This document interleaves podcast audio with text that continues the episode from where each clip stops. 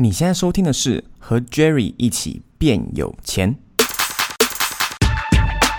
钱是一个非常现实却又非常敏感的话题，但是如果你不敢正视它，对于金钱没有正确的心态与观念，你永远也不会成为有钱人。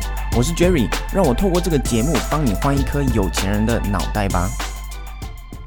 Hello，我是 Jerry，欢迎收听第十八集的节目。之前我在 Instagram 上面发了一个动态，问大家有没有什么特别想听的内容。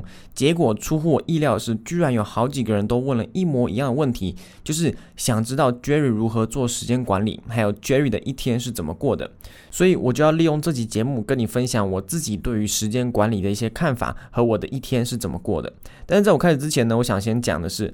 我是一个有时间观念的人，但我不觉得我很会做时间管理。这节目我也不是要跟你分享什么很特别的时间管理技巧。我相信现在市面上有很多书都写的很详细，有很多不同的技巧。我想跟你分享的同样还是观念的东西。我们普遍对于成功人士的印象就是他们都很早起，他们的行程与时间都规划得很好，什么时间该做什么事情都规划得清清楚楚。比方说，我上网查了一下，有人分享说，维珍集团创办人 Richard Branson 习惯在五点四十五起床，前美国第一夫人 Michelle Obama 习惯在四点半起床，然后苹果 CEO Tim Cook 在三点四十五就起床了。那我看到这个就傻了，我想说，有时候三点四十五我都还没睡呢。然后大多的成功人士也都有早晨仪式，比方说有些人喜欢早晨阅读、冥想，或是去运动之类的。这些我相信你上网查一定能查到很多资料。那些成功人士给大家的印象就是早起，然后很有纪律，所以有些人就会想要模仿他们，想说模仿他们就能越来越成功，然后就开始试着去改变自己的作息，试着去早起运动。可能有少数人很厉害，很有毅力，可以坚持下去，但我相信大多数的人都无法，可能坚持一下子就放弃了。我是不知道网络上分享这些资讯的真实性，但老实跟你说，我不信那套。就像我刚刚说的，有时候三点四十五，Tim Cook 起床时间我都还没睡，然后我通常都是睡到早上九点、十点、十一点，有时候也会睡到中午十二点。那有些人会建议说，一早起来不要直接开始划手机看 email，但我早上起床第一件事就是先躺在床上看我手机，看看我睡觉的时候有没有收入进账，然后我就会看有没有什么讯息和 email 需要回复，我就会先回。我没有做什么早晨运动，没有冥想或看书之类的，因为我通常都是睡到接近中午才起床。回完讯息我就起来盥洗一下，然后我起床都一定会先喝一杯白开水，但我通常不会吃早餐，我都只有吃中餐和晚餐，然后有时候工作到比较晚，肚子饿了就会吃个宵夜。等我灌洗完也喝完水，就会直接到我的位置上开始用电脑开始工作。至于我做什么工作，就要看当时主要专注的是什么。比方说，我去年二零一八年还在专心发展我联盟行销网站的时候，我每天坐在电脑前面八到十个小时，都是专注在我的网站上面，专注在写文章。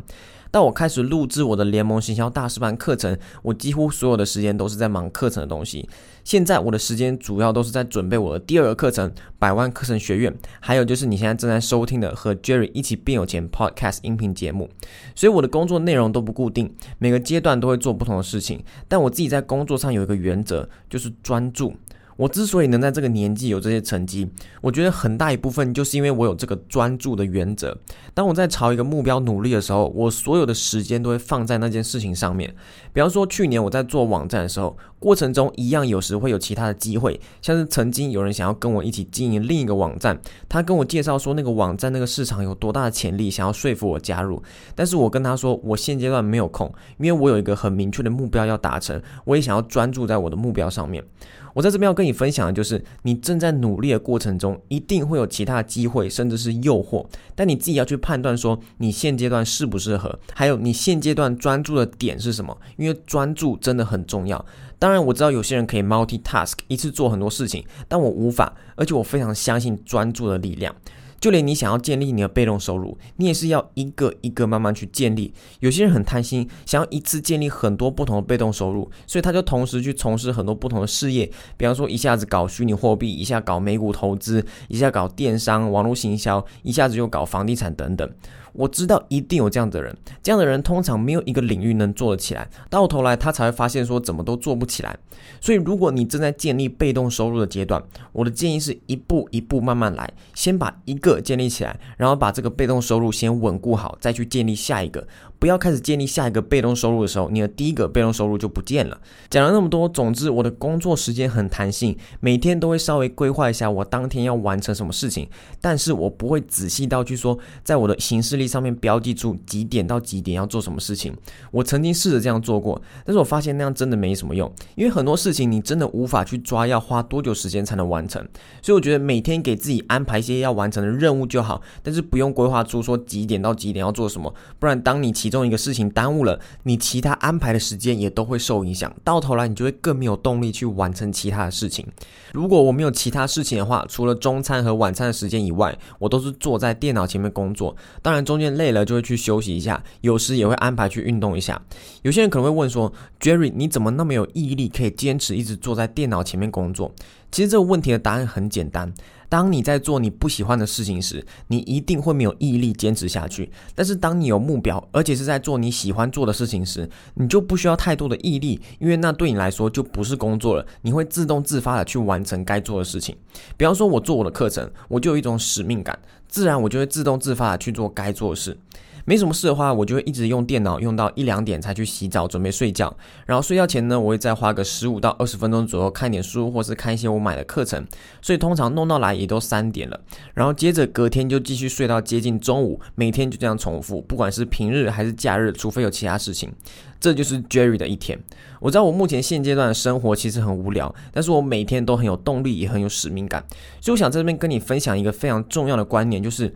并不是所有成功的人都一定是早起，有早晨仪式，而且生活很规律的。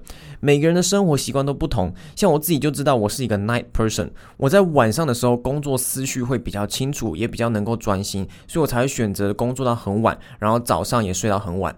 我当然也有试过要早睡早起，像那些新闻里面报道的成功人士一样，但我的工作效率就没有那么好。所以我要告诉你的是，你必须要先了解自己，去找到一个最适合自己的方式。不是说新闻上面。都说成功人士都早起做早晨运动，你就一定要这么做才会成功。你可以去尝试跟他们一样，但更重要的是，你必须要找到一个最适合你也最有效率的方式。网络上和书上都一定有人分享不同的时间管理技巧，但一样的，你还是要找到最适合你的方式。不要想着你要变成别人或是跟别人一样，因为时间管理这东西，我觉得真的每一个人都不一样，适用在别人身上的方法不一定适用在你身上。如果你还不认识自己的话，那就多去尝试不同的方法，然后再慢慢找出你自己的一套方法。你要知道你自己什么时候工作最有效率，你是 morning person 还是 night person？最后还是回到这句话。做自己就对了，不要想要成为别人。这时候有些人可能会说：“Jerry，那是因为你不用上班，所以才能这么自由。需要上班的人才没办法这样的。”确实，如果你目前有工作绑着你的时间，那你就无法自由的调整工作时间。但是你可以好好利用与安排你工作以外的时间。这部分我在第十六集的时候有分享过。如果你还在抱怨时间不够，那你就已经输了。因为真正努力的人才没有时间抱怨时间不够。你在抱怨的时候，他们已经在行行动了。这个就是差别。另外，我在第五集的时候也有分享关于做任何事情时间成本的重要性。比方说，我吃饭蛮常都会叫外卖，像是 Uber Eats，搭车我都会选择搭 Uber。买东西的时候，我都会很快做决定，不会拖拖拉拉。这些都是因为我有把时间成本给考虑进去。当你做任何事情都有考虑时间成本的时候，自然你能利用的时间就会比较多。这也是时间管理非常重要的一环。你也应该去审视自己每天所做的事情，去思考有哪些事情其实是在浪费时间。哪些事情对你未来没有帮助？比方说，如果你有打游戏的习惯，那就要强迫自己不要打游戏啊。如果你有非常明确的目标和动力，要戒掉像是打游戏这种习惯，其实不是非常困难的。如果你有抽烟的习惯，那我也劝你一定要把烟戒掉。相信大家都知道，抽烟不止伤身，也伤荷包。但还有一点很少人提到，就是抽烟也会浪费时间。因为抽烟的人时不时就要来个 smoke break。我就看到一则蛮有趣的新闻说，日本有一家公司给不抽烟烟的人多六天年假，为的就是补偿他们抽烟的人花在 smoke break 上面的时间。确实，一个 smoke break 可能看起来没有什么，但是长时间累积起来可是会浪费很多时间的。对我来说，我觉得时间管理就是这么简单，考虑时间成本，减少浪费掉时间，然后剩下的就找出一套最适合你的方法，让你最有效的去利用你现有的时间。我并没有什么很复杂的时间管理方法，只是当我不管在做任何事情的时候，我都会问我自己两个问题：第一，我要怎么增加我的时间？第二，我要怎么去更有效的利用我的时间？就这样而已。这是我今天想要跟你分享的。那我原本也没有打算录这一集，因为我觉得这一集应该会很无聊。不过既然有很多人问，那就代表大家想要知道吧。希望今天的分享对你有帮助。如果你喜欢我分享，别忘了订阅我节目，并且帮我留个五星评价哦。我们下期节目见。